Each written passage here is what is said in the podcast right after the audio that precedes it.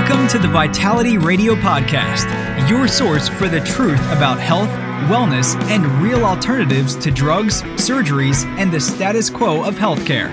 Here, you'll find information that empowers you to take control of your health.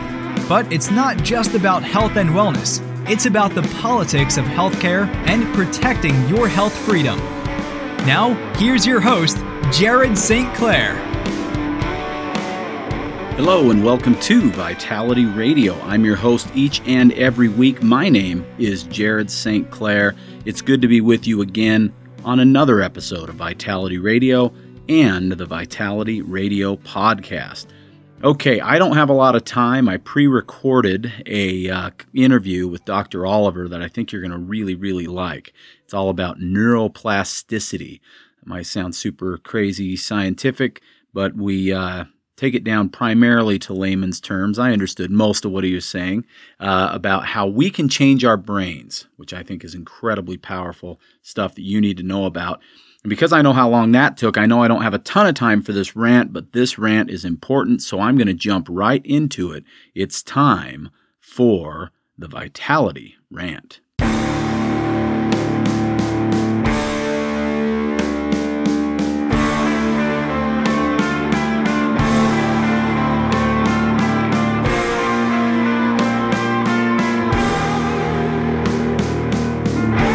In a world full of often confusing messages about health, let Jared be your guide through the smokescreens of corporate greed, media bias, government ineptitude, and propaganda.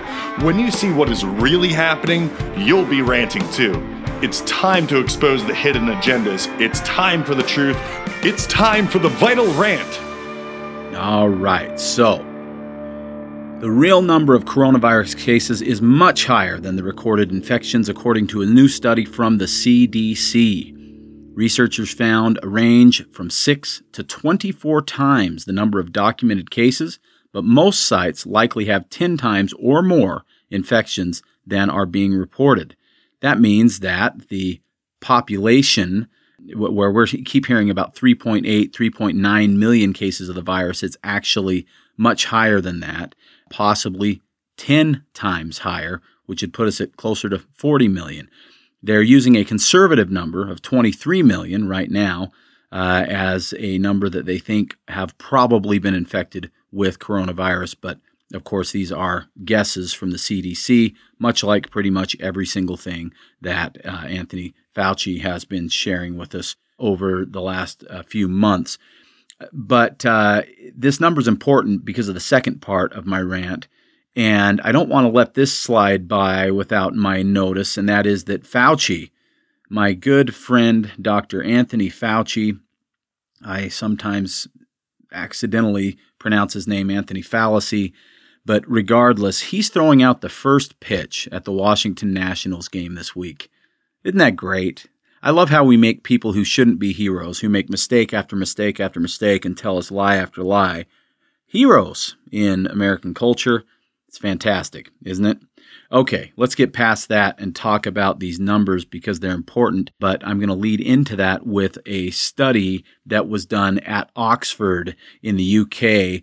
The headline from The Sun says Oxford's COVID 19 vaccine is, in capital letters, safe and can train the immune system to fight disease, the first human trial reveals. Well, now that sounds promising, right? I mean, who doesn't want their immune system to be trained?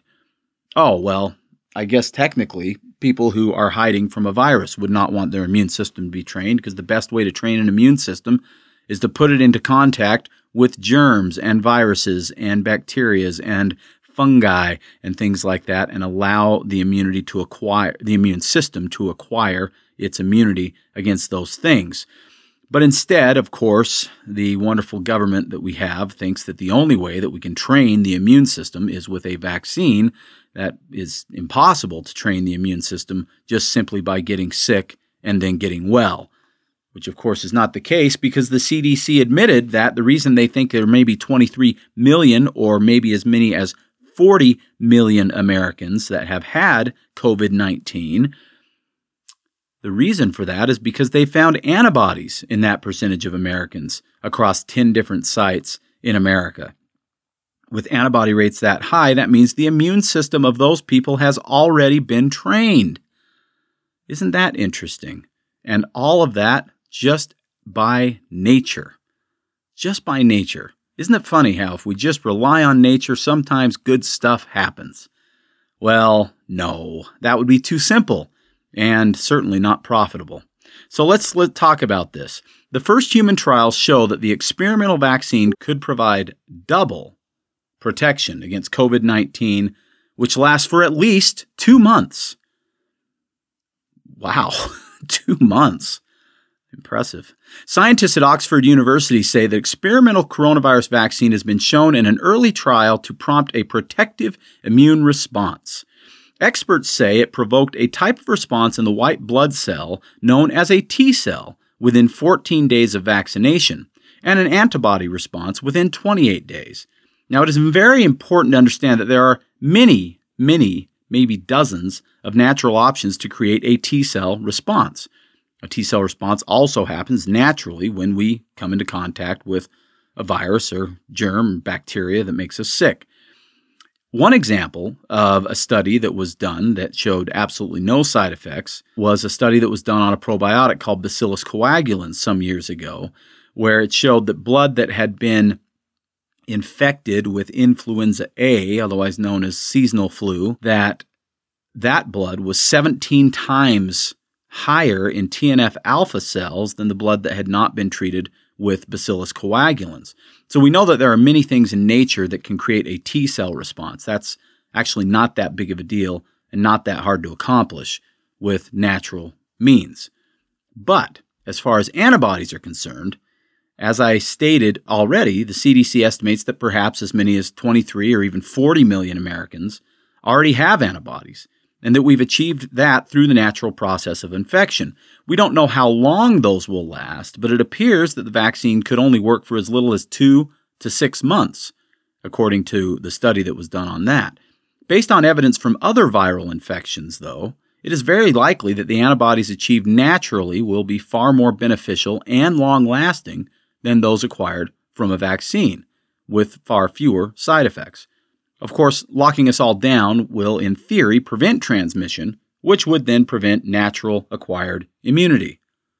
Seems almost backwards, doesn't it? Okay, so this next part, I think, is incredibly important. I want you to listen up here because I think it's something you need to understand.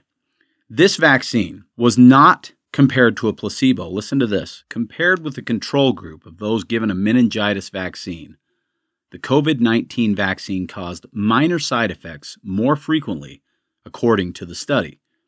Okay, this is a horrible way to conduct a study on a new drug of any kind, but especially a vaccine for a novel virus. What is the gold standard of medicine trials? It's a double blind, placebo controlled study. The meningitis vaccine, which this COVID vaccine was compared against, is not a placebo. A placebo, by definition, is inert, an inactive substance. Comparing side effects from a new vaccine to that of an existing vaccine is like comparing the quality of a night's sleep while listening to a rock concert versus the quality of a night's sleep while listening to a hip hop concert, when in reality, it should be compared against a night's sleep in silence. You cannot compare something with known side effects against something with known side effects and then call it safe. On top of that, when they did compare the COVID vaccine against the meningitis vaccine, the COVID vaccine caused more side effects than did the meningitis vaccine. So it is at least less safe. But some of these could be reduced, these side effects, by taking paracetamol. And that's also known as Tylenol. Okay, that's what they call it over in the UK. The researchers said that by giving Tylenol to the patients, they had less mild side effects. They also said that there were no serious adverse events from the vaccine. Now, that statement there, and I'm going to read it again because I kind of butchered it there, but some of the side effects could be reduced by taking Tylenol researchers said, adding that there was no serious adverse event from the vaccine. Now, here are the three issues. One, they actually amended the study midway through to add Tylenol because presumably there were enough side effects that it made sense to do so. Studies don't get amended midstream unless there is a significant reason for doing so. Second, reducing side effects of this vaccine with Tylenol is not a good idea because Tylenol reduces glutathione and impacts liver function in a negative way. Therefore, Tylenol would actually increase the risks involved with vaccination. Many of the substances in vaccines must be eliminated through the liver. Therefore, compromising the liver with an additional drug is a bad idea. Third, my dear friend Ali Duzet, who helped me decipher much of what this study actually says versus what they want us to think it says, came across something very disturbing in the study itself. In order to classify any reaction as a serious adverse effect, once a trial participant reported one, it was then reviewed by two doctors, and if either doctor determined that it was probably not related to the vaccine, then it wasn't counted as a serious adverse event. The results that claim that this vaccine is capital letters safe and well tolerated without any serious adverse events are as convenient as a bottle of Coke at the local 7 Eleven. In the current trial, 91% of participants were white, and the average age of participants was 35 years old. The age range was 18 to 55, all healthy adults. While studying healthy adults initially is wise because if there were major adverse events, they would likely tolerate them better, that doesn't excuse the fact that it is far more likely that adults over 65, adults with compromised immune systems, and of course children and pregnant women have yet to be studied and almost surely will not be. In the current trial, 91% of participants were white, and the average age of participants was 35 years old. The age range was actually from 18 to 55 years old, and only healthy adults. While studying healthy adults initially is wise, because if there were major adverse events, they would likely tolerate them better. That doesn't excuse the fact that it is far more likely that adults over 55, adults with compromised immune systems, and of course children and pregnant women would have adverse events. And yet, all of these groups have yet to be studied and almost surely will never be studied with this vaccine. This means that, like most drugs and vaccines, we won't know how safe this is in those populations until it has already potentially injured those people. On top of that, this study only measured results of a second dose in 10 people. 10 people! And yet they are saying that they are not sure if the vaccine will be effective for longer than even two months, with hopes that it might be effective for as long as six months. And they as yet have no idea if it is safe in multiple doses over months or years which of course will also not get studied. So, what did we really learn from this so called promising vaccine study that is reported to be safe and extremely encouraging? What did it really tell us? A. It will likely need to be administered at least twice annually, and possibly even more. It may not be effective as researchers made it clear that they are not sure if it elicits a strong enough response at all. It hasn't been proven safe compared to a placebo. It hasn't been proven safe for at risk populations. There are probably significant adverse reactions that were not included based on the opinions of the doctors involved. This is highly subjective. And F, it isn't well tolerated without being accompanied by Tylenol in many of the people who take it and Tylenol adds a heightened level of risk. And what we do know so far about COVID 19 is that as many as 23 million or maybe even 40 million Americans have been infected, and only 142,505 have been reported to have died. That is an actual percentage of 0.6%. Most of those deaths occurred among people with comorbidities, meaning they were already sick with something else not healthy adults or children. when we recognize that there have been massive exaggerations of the reported deaths by reporting anything, even suspected to or related to COVID 19, then the rate is much smaller. So, then, why is there a need for a vaccine for a virus that is so incredibly inefficient at killing anyone, particularly anyone who is otherwise healthy? The only obvious answer I can come up with is money. And I will end my rant with this Our benevolent government has already ordered hundreds of millions of vaccines from multiple companies, all of which we have literally no idea will be either safe or effective. But, according to a headline I read on Twitter, Americans whose tax money was used to research, purchase, and administer these vaccines will receive these vaccines for free.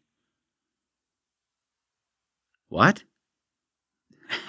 How can an American receive this vaccine for free if they've already paid for it with their tax dollars? Oh, yeah, that's right. It's called propaganda. Okay, end rant.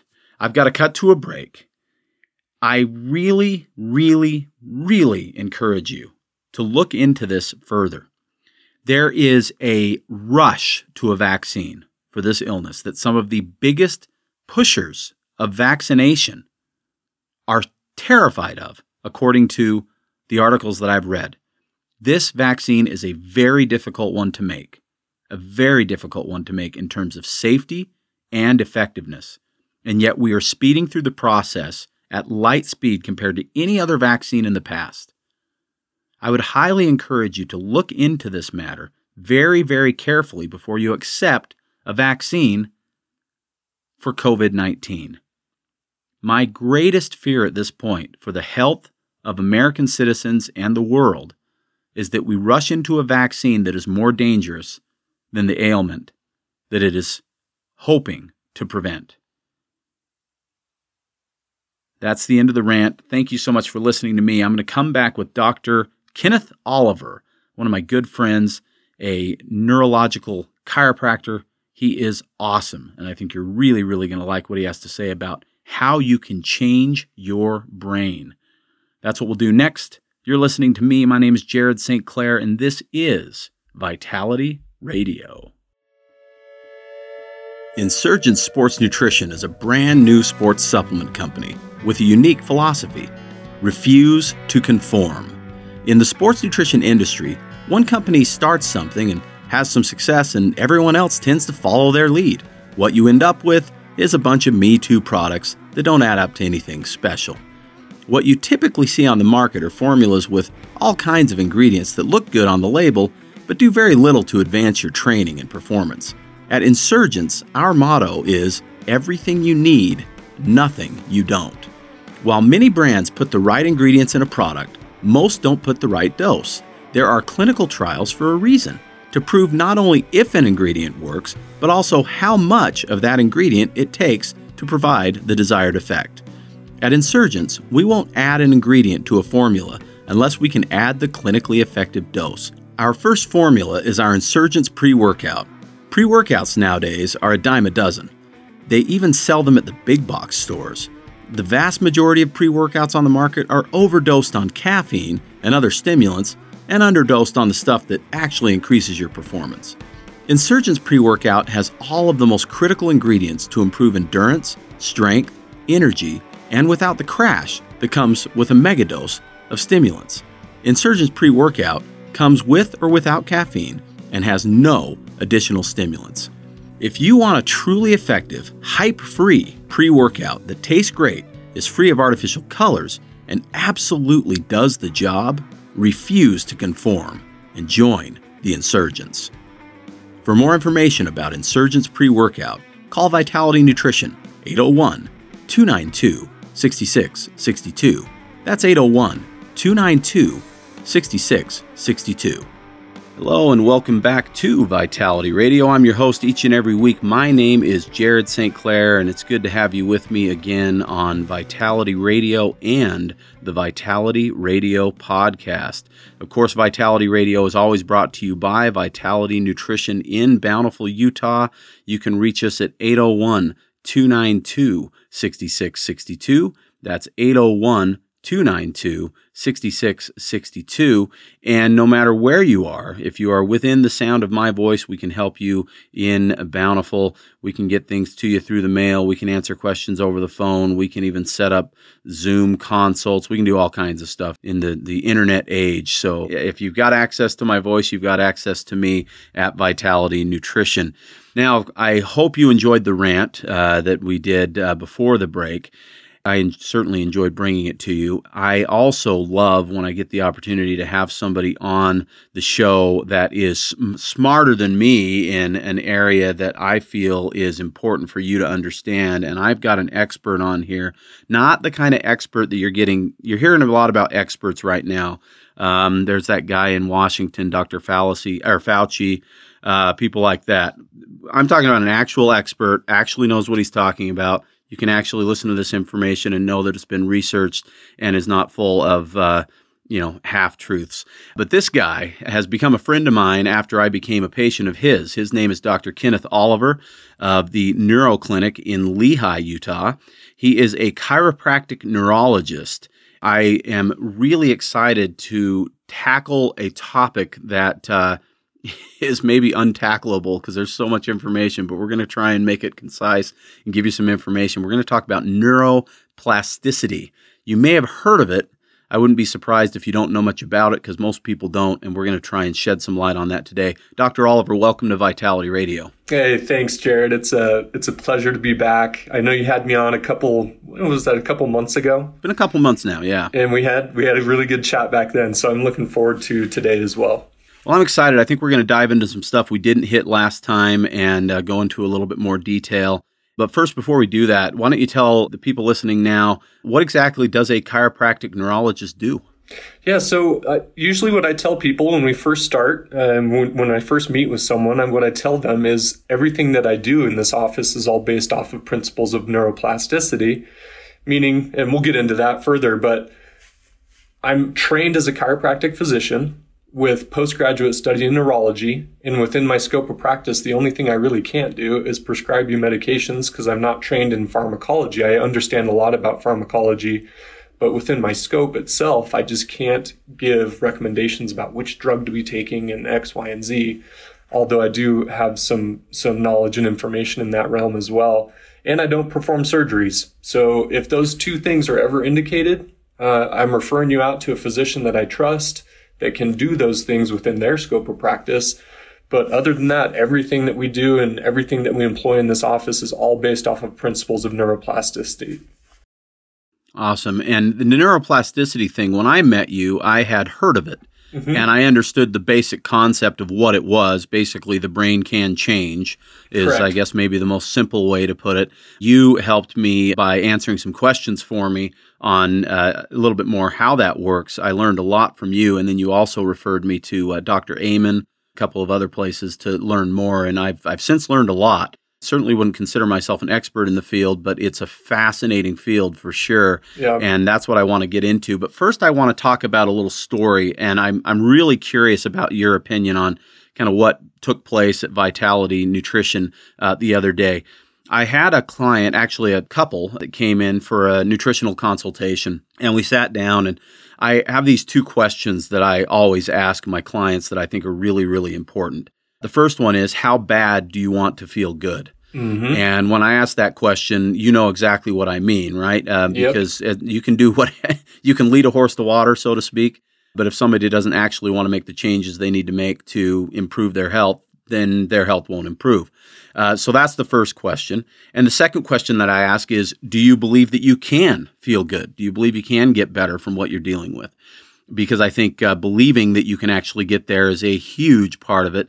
Uh, we know that the placebo effect is real and it works both directions. We can talk ourselves into health and we can talk ourselves right back out of it. Yep. And so I always have to ask those questions. So in this case, I asked the first client, I had a husband and wife there, and the first client that I was working with specifically on her issues was the wife. And I, I said, okay, so how bad do you want to feel good? And she said, Really bad. I'll do almost anything, but I can't give up my coffee. And I said, okay, I can. I think we can deal with that. In in her situation, after I'd read through her uh, her profile and talked to her, I knew that coffee was kind of the least of her worries. She had a lot of other things going on. And then the next thing I asked, of course, was, well, do you believe that you can can get better, that you can feel the way that you want to feel? And her answer was very interesting to me. She said, well, I'm pretty messed up, and I've been messed up since I was really, really young. I think maybe I can get about halfway better. Now, I thought that was a really, really interesting comment yeah. uh, about you know where she was at. Throughout the meeting with with her and with her husband, what I learned was that there were a lot of things being said, like "I'm pretty messed up. I've got a lot of problems. I really uh, have issues in this area." You know, things like that. A lot of negative self talk, things like that. So before I tell you how I approached it, I'm curious, how would you have approached the answers to those questions? Oh man, that is that is a good question. I agree with you 100% that the attitude that you have going into a new venture, especially when it comes to your health, is so important to have. And I know you've touched on those some of those principles, you know, in conversations that, for example, you've had with Lamont Wilcox and getting your yourself in the right headspace. But that's it's kind of like the, the the three basic pillars that I chat with most people about is we need to gather a thorough history and figure out what's gone on in your life with regard to physical trauma, chemical trauma, and emotional trauma. Because if we ignore any one of those things, you're kind of missing a huge aspect of the human experience. And so if someone's coming into a situation where they can't answer that question and say, I don't think I can ever get well, or I'm so messed up, I don't think that I, I, I would really be able to make some change. One of the first things that I'm going to do is spend as much time as I need to to talk to them about how important it is to get your mindset right and get yourself into a position of, of healthy thinking. I guess, you know, so to answer your question, that's how I would maybe have approached that is call a timeout right there in the middle of the consultation and, and address that point and really just let them understand in my experience what I've seen clinically how important it is to be in that mindset and ready to heal and to even have that belief all although it may be impossible for you to put yourself in that space right then in that moment in time to be at least willing to open your mind and have a willingness to say okay I think I really do think 100% is achievable that's just me. That's where I would come from, trying to lay a, a perfect, you know, neuroplastic foundation there. Um, yeah, and that's very similar to what I told them. I, I said, well, first off, you are not pretty messed up. You mm-hmm. have some issues that you're dealing with. Your body has some voids that need to be filled and you need to make some changes in order to you know nourish the body the way that it needs to be nourished but you are not messed up right. one of the biggest challenges that i think we deal with is people think they're broken yep and especially when they're dealing with chronic things and it, you can simplify it and go down to the you know burning your finger on the stove or cutting yourself with a kitchen knife and it doesn't take much to look at your body and say oh my gosh this body can just fix itself Right. It just heals right up, right? Right. And uh, in most cases, unless you've you know got some sort of underlying thing, those things heal up just fine, mm-hmm. uh, no problem. Well, if that's the case, then if the body is given the proper tools, I believe it can heal just about anything. I agree. And with that, what I think there seems to be a little bit of a disconnect, and you, you can tell me if you see this with your patients, in that people seem to think that their brain isn't like that. Right right? Like you can't cut your brain and it just heals itself like you can your finger. But right. isn't the brain also part of the body, and isn't it also Abs- this amazing thing that can heal? Here's what I here's where I think people get stuck is it's their traumatic experiences. Oftentimes, in my experience, what I see is we'll get someone that was in a, a really bad car accident or someone that at a young age had a really bad head injury. And a lot of time with their history, they're going to report to me or someone like yourself, hey, ever since I had that accident or that, you know, and oftentimes people can pinpoint it to multiple scenarios of ever since that happened, I've never felt the same. And you've probably right, heard that as well. Right. Absolutely. So X, Y, and Z happened to me and now I'm broken and they start to adopt this thought process of, hey man, it's been three, four, five months. For some people, it's been two, three, four years and I'm nowhere close to where quote unquote, you know, I was before. Like I'm 60% of that 100% of the person I know that I could be. And so I think people get really disheartened with these more of these severe traumatic scenarios where they can pinpoint it to something like I said, like a car accident or a playing football or something like that, where they haven't felt the same. And so it, it becomes kind of disheartening. And to your point, what you're saying is if there's a lesion to the brain, for example, but when I say lesion, that's just, uh, we can say a traumatic event that caused dysfunction or weakness or damage, and you do feel different, the nerve tissue itself just from a neuro- neurological perspective, nerve tissue is the slowest healing tissue in the human body. So these are different experiences that people have where if you or I to, were to go out and roll our ankle, I mean, that sprain can heal up pretty quickly. You're doing certain things to help that thing heal as fast as possible. And hey, in a couple weeks, it's back to, you know, what we would say quote unquote normal. When it comes to the brain, people get really disheartened because these are, these are things that linger for such a long time.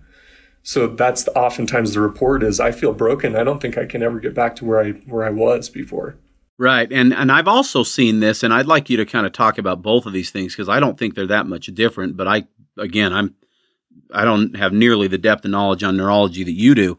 But do you also find that that people get the traumatic experiences that are not actual physical trauma like a car accident but traumatic experiences like a divorce or the death of a loved one or things like that can also lead to i've never been the same since. Right. And and to kind of what we were talking about before the the episode even started as we were chatting you mentioned the word addiction. And it's you know an emotional traumatic event that someone goes through. And as a let's say as a coping mechanism someone picks up drugs or alcohol or mm-hmm. gambling or pornography, you name the addiction, they're pretty much the, the same neurological phenomenon that happens as the ventral striatum, for example, starts to heighten in anticipation of some act on a on an addiction that someone picked up because it was a coping mechanism for a very traumatic experience like a divorce right. or the loss of a loved one you know how am i going to pull myself out of this funk of losing my mom or losing my dad and if it's, hey, I can turn to alcohol and numb myself and take myself away from the world for a few moments and feel good, right? And get those explosive neurotransmitter, you know, experiences with dopamine and serotonin and these things and start to adopt bad habits. Like, absolutely, there's a huge aspect of that as well. Traumatic events don't always have to deal with physical trauma. It's that chemical and emotional that we talked about as well.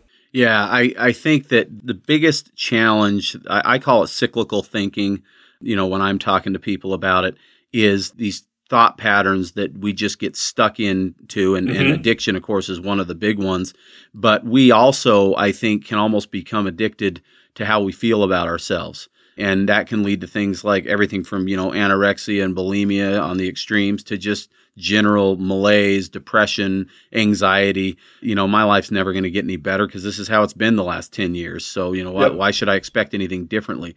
So, if these are the patterns that people get stuck in, what is the science that tells us that they can get unstuck? Okay. This is neuroplasticity to a T. This is where I love talking about this topic because this is exactly the kick in the pants and it's swift that oftentimes people need to understand about getting out of these cyclical patterns because there has to be something to break it. And if it's a, uh, when we talk about neuroplasticity, it can essentially, if, if I'm going to dumb this down and just make it as simple as possible, it can be in one of two directions. We can either experience negative or positive neuroplastic change. And that really boils down to what is the long term potentiation. So that's a term we use in neurology the other term, kind of in more layman's terms, is what fires together wires together.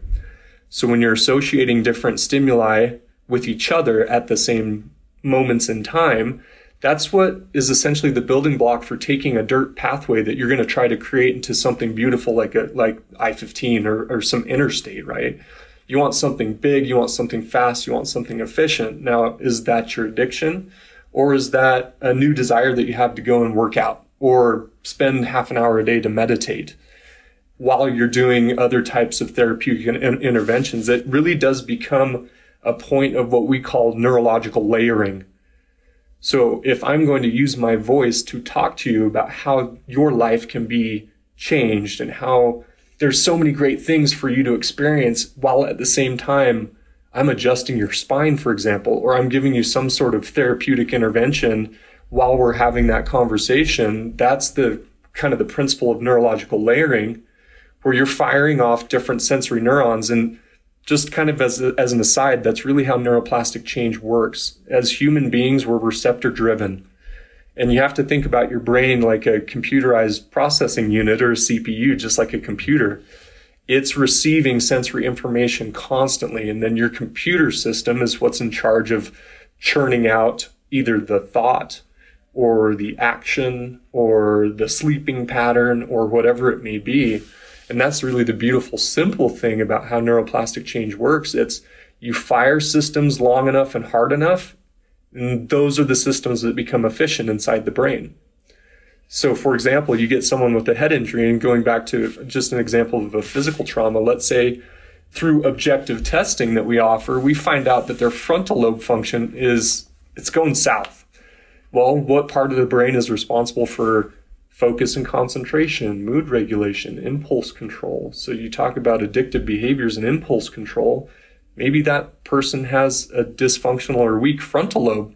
And there's really cool ways and easy ways to figure out how these different, all these different parts of the brain are working and communicating with each other through objective diagnostic tests, which is what I, I, would say most of my clients love and appreciate when they actually come is we test them every single time and then i have something to show them and said hey remember a month ago when you came in and your frontal lobe was look just looked like garbage and now all of a sudden it's functioning at such a higher level. Oh and guess what? You're reporting to me subjectively. You know thank you for telling me that you've been sleeping better your mood's been better you feel like you've got a better handle on your anxiety and depression you're not drinking as much. You know those are just some examples i can think of but neuroplasticity is beautiful. Let me interrupt just a 2nd mm-hmm. and and exp- I, I want to go a little deeper into what you just said because for someone who's never been into your clinic and actually seen these objective tests, you know what one of the challenges with with anything when it comes to wellness is knowing how, what kind of progress you're really making on a deeper level. Right. Right. I mean, there are certain things you can see on the surface, like you said. Maybe I'm sleeping better. I feel less anxious, and obviously, results are results, and that's awesome. But one of the things that I found very fascinating about what you do is that I could actually see on the screen what changes were happening in my brain as I went through the process of what you do. Go into that a little bit and, and explain how those tests work and ex- share with our listeners how you're able to tell that what you're doing is actually making a change that can be more permanent. Right. So so there's three basic standard diagnostic tests that we run that are FDA approved, and we start with one which is referred to as saccadimetry. So saccades are fast eye movements that are mediated by, by very specific parts of your brain. So the generating aspects of a fast eye movement begin in the brainstem. And there's specific, specific structures like the substantia nigra and the superior colliculus and other other sections of the brain that help generate a fast eye movement. But ultimately, when that movement needs to be made, it's executed by the frontal lobe, dorsal lateral prefrontal cortex, and different structures up here. So it seems very simple, but this unit sits on your forehead, for example, and as we're measuring saccadimetry, it's displaying laser projections on the wall. So the patient's going to be looking from side to side, left, right, left, right, left, right and we're measuring how efficient each and every single one of those movements are. So by the end of the test, which only takes about four to five minutes, we've now measured 100 different eye movements, 50 in one direction and 50 in the other.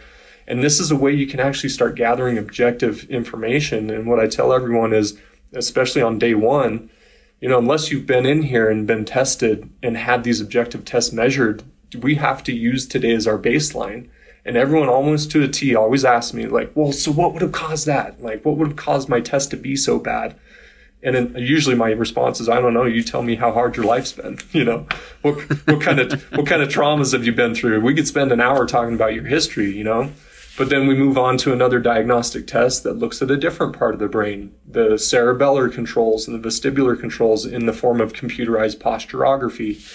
And then we use that something that's a little more standard in the in the world of medicine with eyes, ears, nose, throat doctors, we use a video nystagmography or VNG is what it stands for for short, which is a it's a binocular infrared camera setup that looks at both of your eyes in conjunction and how they work together when we're doing something as simple as a gaze hold.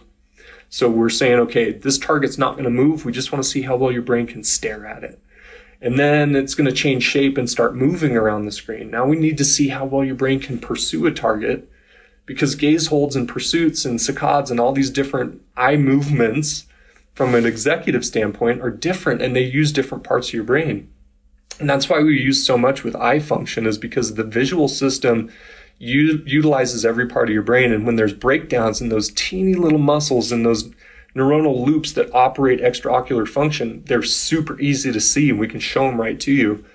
And so these are different from like your standard, if you were to go and just get an MRI because you have headaches. Well, mm-hmm. one, they've seen that one out of what the numbers like 11,000 images actually show something relevant to head pain on MRIs or CTs, not discrediting those types of tests, but when you're looking at functional neurological affect, like it's very difficult for someone to go in and get an MRI and have the doctor say, Hey, you know, I understand completely why you have depression. That just doesn't happen. Right. But from a functional perspective, when you get these objective diagnostic tests performed, then you can actually look and see, hey, the part of my brain that's functionally responsible for helping me concentrate. So you talk about kids with ADD, ADHD, dyslexia, any form of functional disconnect syndrome, and you're looking at things that you can't pick up on on these other types of tests that yes, they're objective, but they're not functionally objective type tests. Very interesting. Yeah. So so I was pretty blown away actually uh, being able to see you know what was happening in my brain and what changes were happening with the different therapies that you were giving me. It was really cool to me to be able to see that there was actually there was neurological change happening that neuroplasticity was actually occurring. Um, i've always believed for as long as i can remember that that was possible. I, i've never believed that people can't get unstuck Right. But I, it was more of just a belief system than it was that I had a whole lot of science to back that belief up. right. And it was cool to see that there was actually science that backed it up. And, and you're one of the people uh, that really the first person that ever showed me a lot of information that, that helped me understand it better as to why it can happen. So then, in the process of what you do, there are a variety of different things that are done in clinic and Correct. then there are things that you have people do at home. Correct. Uh, and of course, I've been through all this, so this is all stuff that I'm familiar with. Well, I didn't do everything that you do out there, but I did a lot of it. So, why don't you share with share with us what are some things that people can do, uh, some starting points if they feel like they're stuck in some patterns, whether it's because they've actually had physical trauma or emotional trauma or whatever it is, we all have our stuff and we're right. all dealing with things and life isn't i don't think life is easy for anybody. I heard one guy say that we never get out of this life alive. Nobody does. Uh, amen. and in the in the meantime there's a lot of little injuries that come along whether they're emotional or physical. What are some things people can do at home that can be useful?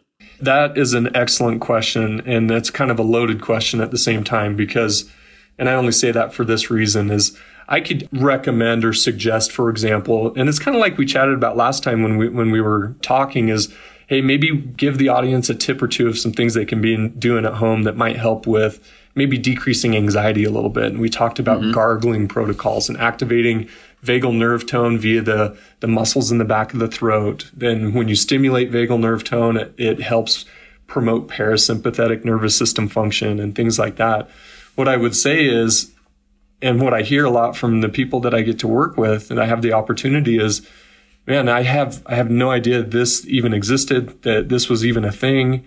And to that is I would have had no idea how to even get started in this journey without someone like yourself looking at my brain and giving me some recommendations. So for I'll just give some examples. So generally speaking, gargling carpet angels, like we, it's like doing a snow angel you get really good uh, textural input into the skin. It's the same thing that you'll see someone that has maybe severe autism using dry brushing as a technique, okay, to mm-hmm. help calm mm-hmm. the brain down. So there's some things generally speaking that that would be good to do, but what I would say is everybody's brain is different. And even in the realm of physical trauma, there, there are no two head injuries that are the same. So the approach that we have for treating mild traumatic brain injury is, is different for everybody because everyone's brains respond differently to these insults. And so someone, for example, may come in post head injury and have a really difficult time watching a target move up and down in what we refer to as a vertical pursuit. But they can fixate on something really, really well and to that, we've actually seen in a lot of the cool research that's coming out is how common it is with brain injuries to have vertical pursuit intrusions, is what they're called. So generally, without looking at you, I would say it was probably probably going to be a finding on your exam if you've had a concussion or something that your vertical pursuits are are struggling. So I may give you what's called a yes yes exercise where you're staring at an arm reached out, like arm reach length thumb, you're staring at it, it's at eye level so your thumb's not going to move and you're going to pinpoint that target on your thumb and you're going to move your head back and forth like you're nodding yes while you're staring at your thumb the whole time. That could be uh, a rehab strategy that we're using from a sensory perspective that promotes neuroplastic change to improve a vertical pursuit. And there's there's so many other different scenarios I could go through is why I would give someone microsaccades versus no-nos or why so that's why it's kind of a tough question to answer is because yeah. everybody's brain's a little bit different. But well, it's funny because going back to these clients that I had the other day that I talked about at the beginning, I one of the things I told them and I tell most people, I don't have a protocol for this. I don't have right. a protocol for that. I have a protocol for you. Right. Uh, once I've discussed with the individual what's going on, then I'm going to make recommendations based on their lifestyle and their health and their issues that will be more specific to their needs. Because we are i mean when you talk about the brain especially i think we're all dealing with a very unique situation. There are certainly some things that i'm sure and you can tell me if i'm wrong there are probably some things that you like you said did you say yes yes? Yes yes, yes yeah. yeah. You had me do that and there's probably some things that almost everybody walks out with right. uh, because most of us are dealing with it. But then there are some things that only maybe a small percentage of your of your patients would walk out with because it's less common but it's out there. Is that fair to say? Yeah totally fair. Yeah. Very fair. Okay so then if someone's interested in what you do in really understanding neuroplasticity, or maybe they're not even that interested in understanding it. They just want it to happen because I think right. a lot of people are that right. way. Uh, what would you suggest? How can people learn more? And uh, do you do uh, do you have information online? Do you do classes? Do you do consults? What what's the best way to do it? Yeah, so there's there's a couple phenomenal resources, and I'll just start with things I grew up learning on when I was first introduced to this concept of neuroplasticity one of my instructors or professors at the time said, Hey, you guys should probably check out this medical physician. His name's Dr. Norman Doidge, and he's written a couple books, one of which is called The Brain That Changes Itself. So looking into resources like that, that's one of my favorite books I've got over on my shelf right here. So there's books like that, The Brain That Changes Itself. If you really want to understand what we're doing in our clinic, which is very unique, especially to the state of Utah, because there is only four of us licensed you know, chiropractic neurologist physicians out there. My website is theneuroclinic.org. And I feel like we've done a really good job of putting as much solid information. We have a, a whole education section of our website where we've posted articles about neuroplasticity and articles about breaking addiction and other things like that. So I would say look at if you really like to read go find those books like the brain that changes itself if you want to just hop online and start looking some stuff up our website's very informational and you can always give us a call to come in and meet and, and do consults with us at uh, 801-682-3522 is our phone number excellent and uh, you're based in Lehi. mm-hmm. north uh, right on the right on the border of highland and Lehi. yeah right in the, right off the, the 92 main, the yep. main highway there yeah well, I think that's pretty much what, what I wanted to ask you about. I want to go into some other kind of offshoots of this topic uh, and get into nutrition maybe next time I have you on, some things yeah. like that. But but I think this is a good introduction for people. Before we uh, let you go, is there anything else you want people to hear? No, t- uh, take care of yourselves and just understand that you're not stuck. And until you give your your brain and your body a fighting chance and just open up and be willing to say, "Okay, I think I'm ready right now at this point to get unstuck." And I want to shoot for that 100% because I know I can get better because I want to feel better. Work with Jared at Vitality. He does amazing things nutritionally that we touched upon briefly. But and yes, I would love to get into that topic more because there's so much in that in that chemical realm and metabolic realm of health. But don't give up on yourselves and always, always, always have that light of hope at the end of the tunnel that there is there is options and there's viable options for positive change that you can experience in your life that will get you from point A to where you want to be. And uh, I'm here to help you along every step of the way. And I want to throw one more thing out there too. You mentioned there's four people in Utah doing what you do, right? Uh, or at least that are trained to do what you do. I'm sure you all do it maybe maybe a little, a little differently. I don't know. Yeah. yeah. But the thing that I think is really important to understand, and I, I, get this a lot at Vitality, you know, by the time that somebody gets to me in the uh, in the office at my shop, a lot of times they've struck out in a bunch of different areas trying to fix whatever it is they're trying to work on for their health, and they'll feel pretty defeated at that point. Right. I think it's a really common emotion that I deal with when I'm talking to new clients. Yep. Is one of man, I just you know, one or two more people tell me they can't help me. I'm done with this. And I think you and I are probably a lot that way, where people literally didn't know that just doing this, this, this, and this when it comes to supplementation and lifestyle change could make monumental change in their health. And in your case, just doing this, this, this, and this when it comes to their brain could make a monumental difference in their health. They just don't even know those options exist, right. especially if they're more focused on kind of mainstream medicine and what what doctors are typically doing. So I want to really impress um, on on you listening right now that there are always options you don't know about. There are always alternatives that you don't know about yet don't stop the search no matter what you're dealing with because there are smaller, lesser known things out there like chiropractic neurology. I'd never heard of it until a year ago. And even things that are, again, more metabolic, uh, like uh, nutrition, that you just don't know about yet. But the information's out there, and we live in a time where the information is extremely accessible. We can get this stuff now. So don't stop digging always uh, recognize that there is an option for you that will help. And if you're dealing with things that feel cyclical in your brain, you're dealing with trauma, you're dealing with anxiety, depression, ADD, any of those types of things, you should very much consider talking to Dr. Oliver at the Neuro Clinic. I uh, give him my uh, full stamp of approval. I don't know if you've got the Gephardt stamp, but you got mine. so not yet.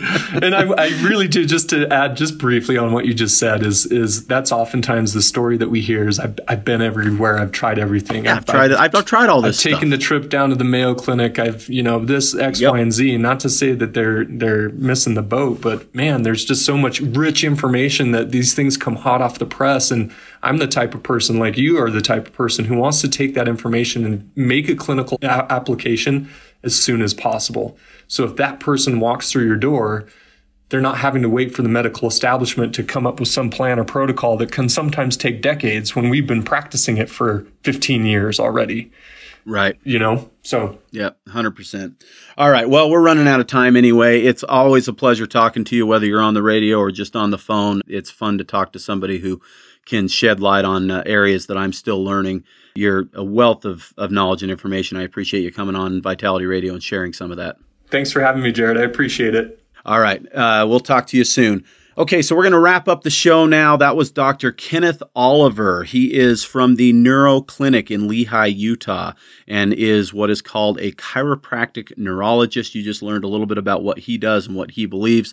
As I said, he certainly has my stamp of approval as I have not just read about him and talked to him, but I've actually been to his clinic and gone through his protocols, and he does amazing work. If you have more uh, questions, give us a call at Vitality. If you missed his number, we will uh, we'll have it there for you. You can call us 801-292-6662. That's 801-292-6662. You can visit our website vitalityradio.com and you can also visit the neuroclinic.org uh, for information about what Dr. Oliver does. Thank you so much for listening to me. I'm Jared St. Clair and this has been Vitality Radio.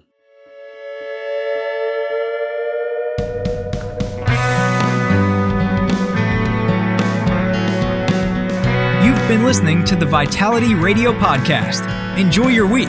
In the meantime, Jared will be feverishly searching for the latest nutrition info to educate you on and wading into mounds of propaganda to help steer you through it. Vitality Radio is researched and written by Jared St. Clair, produced by Elizabeth Joy Wyndham, with very limited help from Jared. Our awesome music is by Brian Bob Young. Support Vitality Radio by subscribing and giving us a five star review on Apple Podcasts, YouTube, or your favorite podcast source. Don't forget to follow us at Vitality Radio on Instagram, Twitter, and Facebook. Please let us know your thoughts about this episode by using the hashtag Vitality Radio Podcast. And if you like what you hear, go tell somebody with a share, a screenshot, or an airdrop. Thank you. Hello, everyone. I hope you enjoyed this week's episode of Vitality Radio. Just a reminder that this podcast is for educational purposes only. This podcast has not been evaluated by the FDA. This podcast is provided with the understanding that the information shared is not intended to diagnose, treat, cure, or prevent any disease. This podcast is not a substitute for professional care by a medical professional. Thank you.